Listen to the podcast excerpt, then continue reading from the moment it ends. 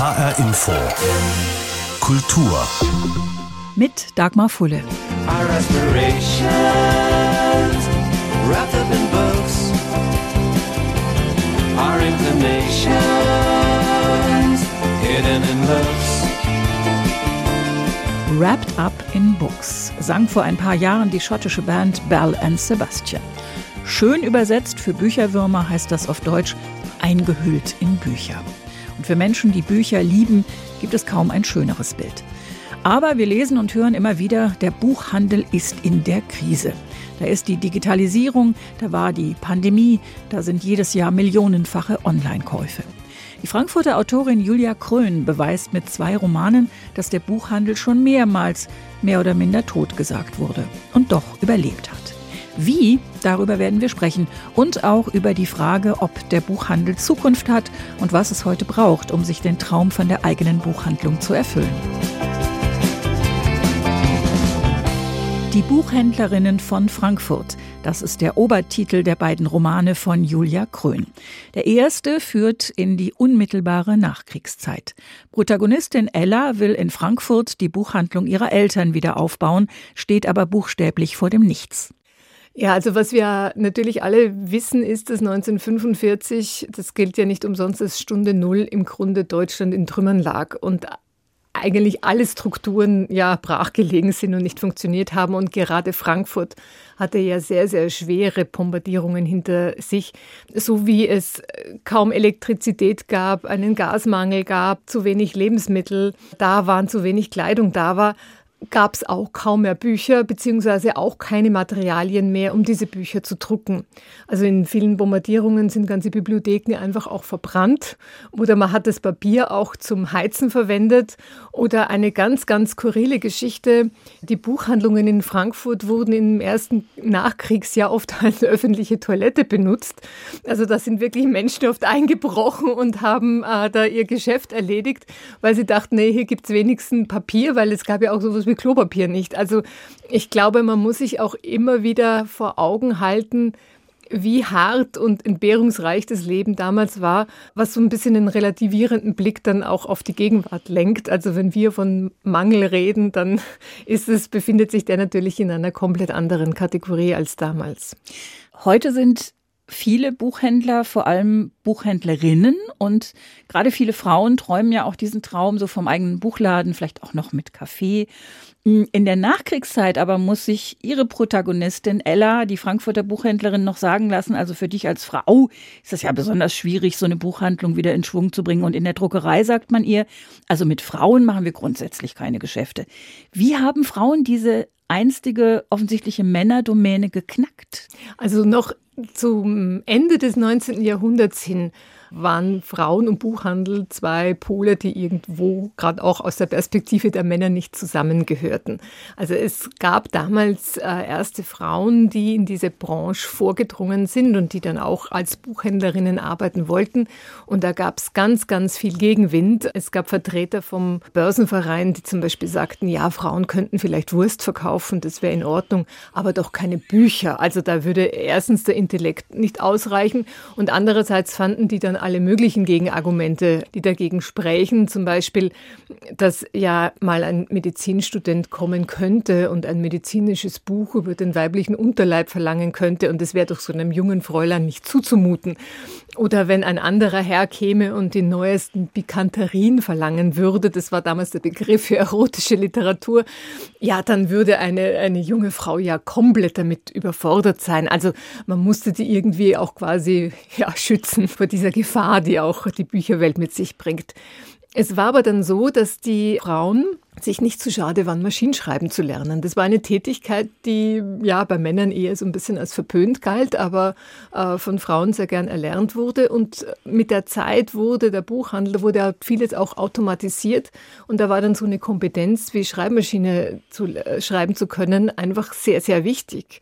Und nach und nach eroberten sich dadurch die Frauen auch ihren Platz im Buchhandel, vor allem im Sortiment. Also etwas schwieriger wird es, wenn wir zum Beispiel auf weibliche Verleger, auf Verlegerinnen schauen.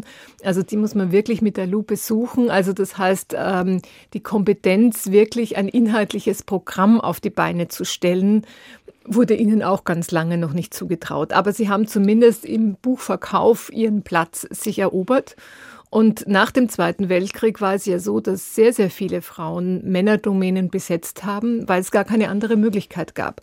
Weil zum einen einfach viele Männer gefallen sind oder in Kriegsgefangenschaft waren und ein wesentlicher Grund ist auch, ähm, die amerikanischen Besatzer von Frankfurt haben im Buchhandel einen ganz, ganz wichtigen Standbein gesehen, um quasi ein demokratisches Deutschland zu erschaffen. Und jetzt wollte man aber nur unbelastete Personen in diesen Berufsfeldern tätig werden sein lassen. Alle Mitglieder der NSDAP oder jener, die von 1937 eingetreten waren, sind schon automatisch äh, ja, rausgeflogen und beziehungsweise bekamen keine Lizenz. Aber es waren halt dann oft die Töchter oder die Schwestern von Buchhändlern, die dann für ihr Familienunternehmen eine Lizenz beantragen konnten. Und wenn sie nachweisen konnten, nein, wir waren nie überzeugte Nazis, wir waren keine Parteimitglieder, wir sind völlig unbelastet und gleichzeitig haben wir aber auch wirklich Ahnung von dem Geschäft und wir haben eine Ausbildung zumindest begonnen dann war die Wahrscheinlichkeit sehr groß, dass man diesen Frauen dann auch die Lizenz erteilt hat. Und so gab es dann plötzlich auch viele Buchhändlerinnen und für kurze Zeit auch Verlegerinnen. Sie erlebt aber dann, also ihre Buchhändlerin Ella erlebt im ersten Buch, Die Gedanken sind frei, ein paar Jahre später schon wieder die nächste Krise, als die Währungsreform kommt. Da hat sie dann plötzlich viel mehr Bücher als Kunden und die Konkurrenz wächst. Und wieder heißt es, jetzt geht's mit dem Buchmarkt bergab. Ist aber auch wieder nicht passiert. Also was ich ja ganz spannend ähm, beim Buchmarkt finde, und ich kenne den ja als, ähm, als Autorin jetzt schon sehr, sehr lange, so auch von der Innensicht, es ist schon eine Branche, in der sehr, sehr oft von Krise gesprochen wird. Also man hat mhm. eigentlich das Gefühl, es ist permanent immer irgendwie Krise und es kommt irgendwie eine neue Herausforderung. Und wenn man das das allererste Mal hört, denkt man sich, um Gottes Willen, das ist jetzt alles irgendwie vor dem Großen aus. Aber irgendwie geht es dann trotzdem immer weiter. Und ich glaube, das ist auch der Tatsache geschuldet, dass diese Büchermenschen, wie ich all jene Menschen bezeichne, die in Buchhandlungen, Verlagen etc. arbeiten, einerseits ja ihre Tätigkeit selten nur als Beruf betrachten, sondern da steckt einfach sehr, sehr viel Leidenschaft dahinter, auch der Glaube an das Buch und die Macht der Bücher. Und zum anderen glaube ich auch, ähm, dass da diese Kreativität und auch die intellektuelle Leistung so groß ist, dass man sich auch ja immer wieder den neuen Herausforderungen äh, anpasst und dadurch dann auch Hindernisse überwindet. Aber reicht das denn? Also es gab ja auch schon vor über 70 Jahren diese Diskussion mhm. darüber in Ihrem Buch, ob Herzblut und Bücherliebe ausreichen, ob man das Buch auch als Ware sehen darf, vielleicht sogar muss. Mhm. Was denken Sie darüber? Also gerade in meinen zwei Bänden ist es ja so, dass meine Protagonistin durchaus auch Kompromisse schließt. Und im zweiten Band geht es ja dann vor allem um die 60er Jahre. Und da merkt man, dass sich die Ella, die ja zunächst wahnsinnig idealistisch war und in der Nachkriegszeit eigentlich noch so getrieben war von diesem Impuls, ja, die Welt zu verbessern und mit ihrem Buchhandel wirklich einen, einen wesentlichen Beitrag dazu leisten, dass die sich ein bisschen zurückgezogen hat, würde ich sagen, auf ihre Scholle in ihren kleinen Buchladen, wo sie halt äh, schwerpunktmäßig Unterhaltungsliteratur verkauft und eigentlich auch gar nicht mehr so diesen großen Drang der politischen Gestaltung in sich verspürt. Und die wird natürlich dann aufgerüttelt von ihrer jüngeren Schwester, der Luise, sich da der Studentenrevolte anschließt und die Welt jetzt wieder von Grund auf ändern will. Und ich verstehe natürlich, dass auch wenn die Leidenschaft groß ist, ein gewisses wirtschaftliches Denken auch notwendig ist. Also mir als Autorin geht es ja ähnlich. Also das, was ich mache, mache ich mit sehr, sehr großer Leidenschaft und ich liebe es, Bücher zu schreiben. Das ist etwas, wo ich oft sage, das ist nicht nur etwas, was ich tue, sondern etwas, was ich bin. Ich bin diese Geschichtenerzählerin durch und durch. Es ist allerdings auch so, dass ich vom Schreiben lebe, also mein Einkommen dadurch bestreite und natürlich auch mir bei jeder Geschichte überlegen muss, finde ich da jetzt genügend Leserinnen und habe ich dadurch auch genug Einnahmen. Und ich finde, das ist jetzt noch nichts Verwerfliches, hier irgendwo auch so einen inneren Finanzminister am Werk zu haben. Und ich denke mir, dass das einfach einen guten Buchhändler, eine gute Buchhändlerin ausmacht, mit Leidenschaft am Werk zu sein, aber natürlich auch mit sehr viel Fachkenntnis und auch mit großem Wissen über die Buchbranche und ihre Gesetzmäßigkeiten. Und natürlich haben die auch das Recht, in gewisser Weise das Buch auch mal als Ware zu sehen, die Geld einbringt. Aber ich denke, ich glaube, es werden fast alle Buchhändler, Buchhändlerinnen bestätigen, dass das Buch halt noch mehr als nur eine Ware ist. Sagt die Frankfurter Autorin Julia Krön. Ihre beiden Romane um die Buchhändlerinnen von Frankfurt heißen Die Gedanken sind frei und Die Welt gehört uns und sind bei Blanc Vallée erschienen. Sie erzählen nicht nur vom Buchhandel, einmal direkt nach dem Krieg und einmal in der zweiten Hälfte der 60er Jahre, sondern auch vom Neuanfang jüdischen Lebens in Frankfurt. Von ersten Versuchen, die Menschen zu einer Auseinandersetzung mit der Nazizeit zu bewegen, von den Auschwitz-Prozessen und von der Studentenbewegung, die diese Auseinandersetzung vehement einfordert. Ein wichtiges Mittel dazu sind Bücher.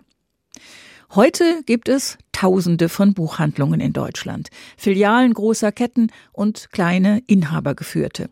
Viele haben sich damit einen Traum erfüllt. So auch Eva Altemöller. Sie war Dolmetscherin und lebte in Genf, als sie in den 80er Jahren feststellte, dass ihr vor allem deutsche Bücher sehr fehlten und deutsche Buchhandlungen. Sie kam zurück und eröffnete in Lindau am Bodensee selbst eine. Und noch eine. Und noch eine und noch eine und ein Buchcafé. Wie war das für Eva Altemöller? Von Anfang an eine Erfolgsgeschichte oder gab es auch mal Rückschläge? Ich habe in einer Zeit angefangen, da war Buchhandel was Großartiges. Das kann man mit heute eigentlich gar nicht mehr so vergleichen. Also früher war das Buch tatsächlich das Leitmedium absolut Nummer eins. Und jeder hat Bücher gekauft, jeder hat Bücher gebraucht. Es war sehr schön und es ging auch eigentlich immer geradeaus bis auf ein paar Rückschläge gleich in der allerersten Anfangszeit. Die waren dann wirklich sehr, sehr schwierig. Zum Beispiel hat man uns, hat man bei uns eingebrochen, uns den ganzen Laden leer geräumt. Wir hatten so schöne, so schöne Dinge, so schönes Antiquariat und auch ein paar Bilder. Und da stand man dann irgendwie, nachdem man ein paar Monate gearbeitet hat, stand man ganz ohne alles da. Aber wir haben uns trotzdem da nicht entmutigen lassen und dann immer weitergemacht und konnten nach einem Jahr dann schon eine sehr große Buchhandlung aufmachen. Und als Sie dann einen zweiten Laden, einen dritten Laden und auch ein Café aufgemacht haben, hat Ihnen mal irgendjemand gesagt, du bist doch verrückt? Ja, natürlich. Schon klar. Aber das Buchcafé, muss ich trotz alledem sagen, war eine der besten Entscheidungen, weil das Buchcafé ist in Zeiten wie diesen das Allerbeste, weil es bietet Entspannung auf der einen Seite, es bietet eben diesen Genuss und eine schöne Atmosphäre. Und so haben wir in den letzten Jahren so viele Bücher, glaube ich, in die Haushalte bringen können, äh, die jetzt vielleicht nicht verkauft worden wären. Weil wenn ich ein Buch vielleicht zufälligerweise sehe, dann nehme ich es möglicherweise mit, weil mich das Thema anspricht. Ich hätte aber doch nicht unbedingt am Internet danach gesucht. Also das ist nach wie vor das, weswegen ich glaube, warum Bücher und Buchhandlungen, also wirklich schöne, wohlsortierte Buchhandlungen, dem Internet nach wie vor überlegen sind. Aber Sie sagen schon ganz klar, es ist zwar gut und richtig, Bücher zu lieben und Idealistin zu sein mhm. und zu großem Engagement bereit, aber es braucht auch eine gute Portion kaufmännische Kenntnisse. Ja, absolut. Das rechnen muss man natürlich schon, aber trotz alledem darf man nie, äh, man darf nie in irgendeiner Weise kleinlich werden. Man darf also nicht darüber nachdenken, oh, ich mache mir jetzt mal die, die Bücher, die dürfen ja keine Kaffeeflecken kriegen oder äh, sonst irgendwie was. Ich muss Ihnen sagen, in zehn Jahren kann ich, glaube ich, die Bücher, die wirklich über die, sagen wir mal, ein Kaffee geflossen ist oder ein Tee oder äh, Sahne oder was, die kann ich an den Fingern einer Hand abzählen, weil diese Kundschaft geht mit diesen Dingen so pfleglich um. Es passiert absolut nie irgendwas. Mit, Ab mit Ausnahme vielleicht mal für ein paar kleinen Kindern, die ein Buch komplett zerspielen, aber das ist mir auch egal. Die kommen dann in so eine Spielkiste, dann wird das Buch auch gleichzeitig eben Spielzeug, das können sie dann auch noch weiter schrotten, aber ansonsten braucht man keine Angst zu haben. Diese Angst würde ich meinen Kollegen gerne nehmen. Wenn wir schon von Geld reden, mhm. Sie haben vorhin schon mal kurz den Einbruch erwähnt in Ihrer Anfangszeit. Ich nenne ja einen Ihrer Läden den verzauberten Buchladen und ich war ja. völlig fassungslos, als ich da das erste Mal reingekommen bin, denn er war leer. Also das war nicht nur so, dass jetzt gerade keine Kundschaft drin war, sondern da ist auch kein Verkaufspersonal. Da ist einfach Richtig. überhaupt niemand. Ein Laden ja. oder eigentlich eher eine Art Wohnzimmer mit Sofas, Stühlen. Gibt es eine Ecke mit Einladung zum Tee kochen, allem, was man dazu braucht. Und natürlich ist das ganze Rand voll mit Büchern. Und ich wollte es nicht glauben. Werden Sie da nicht ständig bestohlen? Nein, Interessanterweise nicht. Weil wer die schlechte Absichten hat und was stehlen will, der stiehlt vielleicht was anderes. Der stiehlt, möglicherweise in einem anderen Laden das T-Shirt oder sonst irgendwie. Und ich habe dort in dem, in, de, in dem Raum habe ich äh, sehr abgehobene Themen, wenn man so will. Kunst, Geschichte, den Kanon vor allen Dingen von Allende bis Svetajewa habe ich dort alphabetisch. Da sind Bücher, die stiehlt keiner. Und es passiert auch nicht. Wenn mal was gestohlen wird, dann ist es allerhöchstens mal eine Kaffeetasse.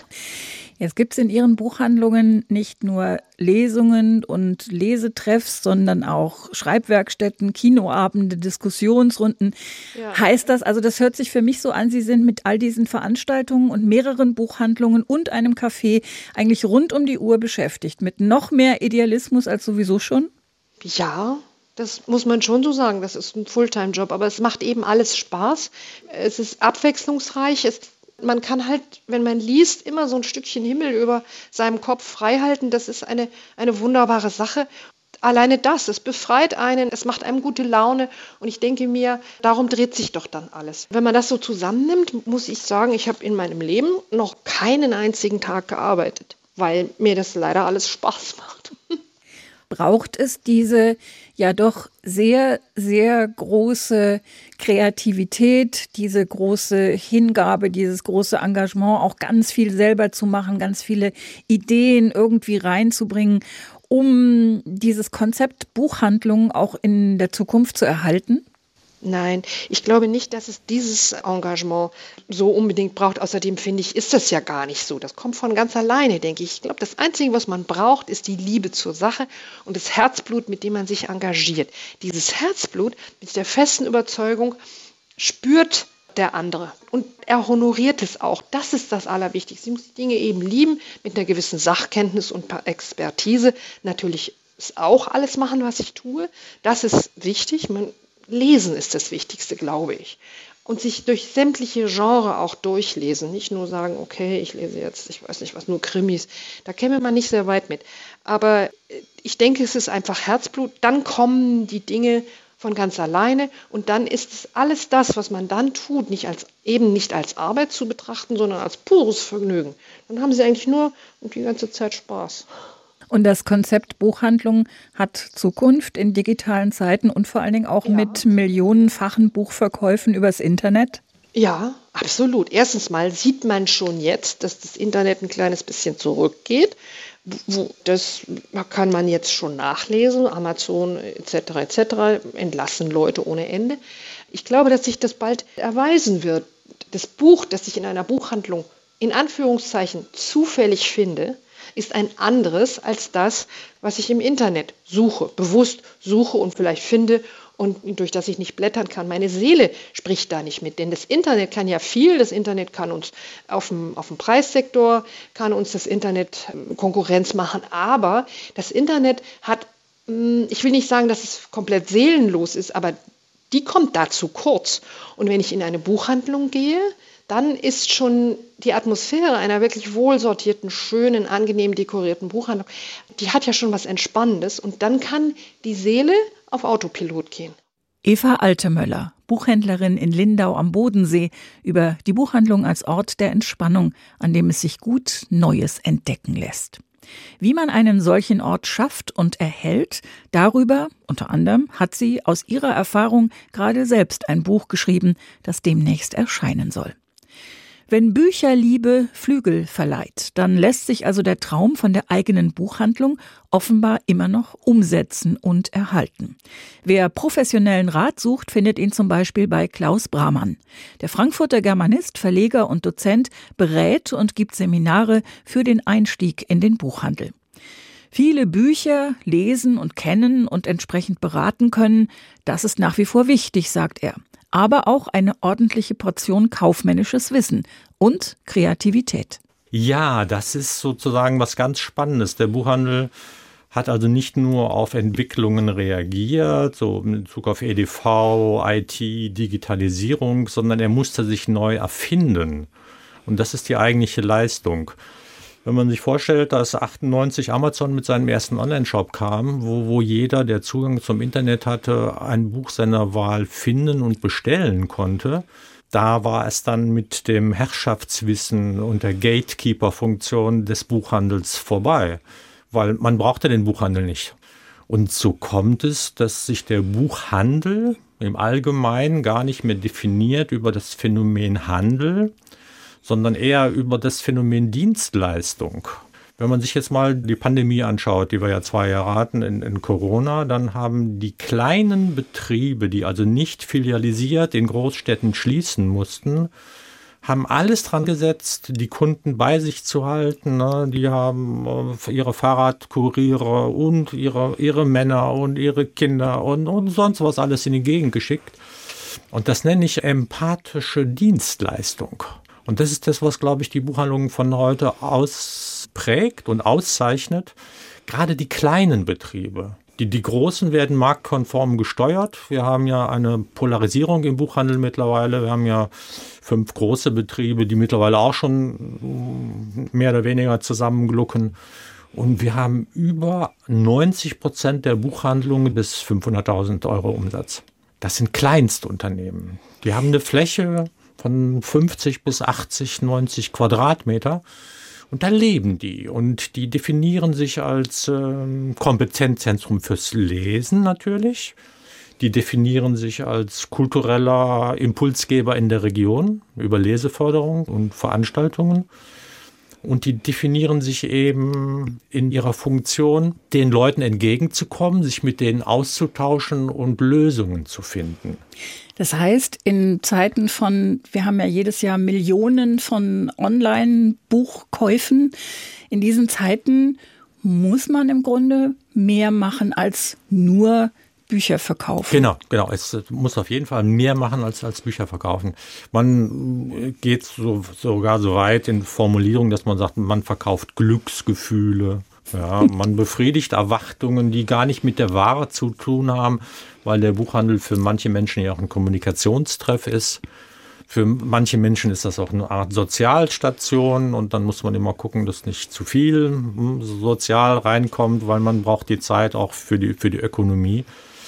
Aber das erklärt, dass es, weil es nicht mehr um den Handel geht, dass andere Begriffe wichtig geworden sind, so, so wie Atmosphäre, Ruhe- und Austauschzonen in Buchhandlungen.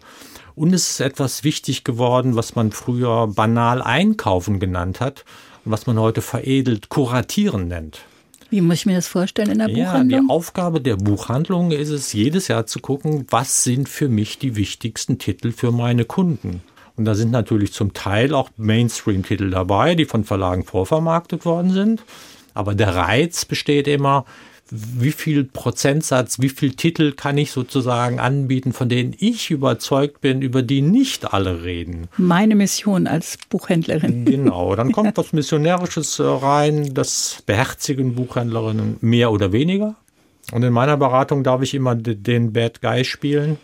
Alle, die mir mit viel Kultur kommen, denen komme ich mit Betriebswirtschaft. Und alle, die mir sagen, das ist alles so easy und ich will viel modernes Antiquariat, den komme ich dann mit Kultur. Das ist das Reiz dieser Branche zwischen Kultur und Kommerz, was wir ja nicht nur im Buchhandel kennen.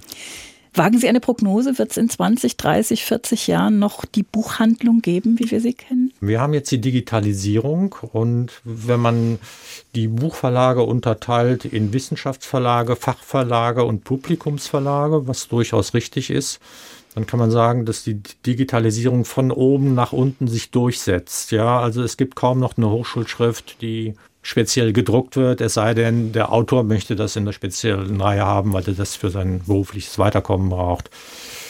Die ganze Fachliteratur geht auch zunehmend online in Richtung Datenbanken, Datenbankabfrage. Da ist der Beck Verlag ein wunderbares Beispiel.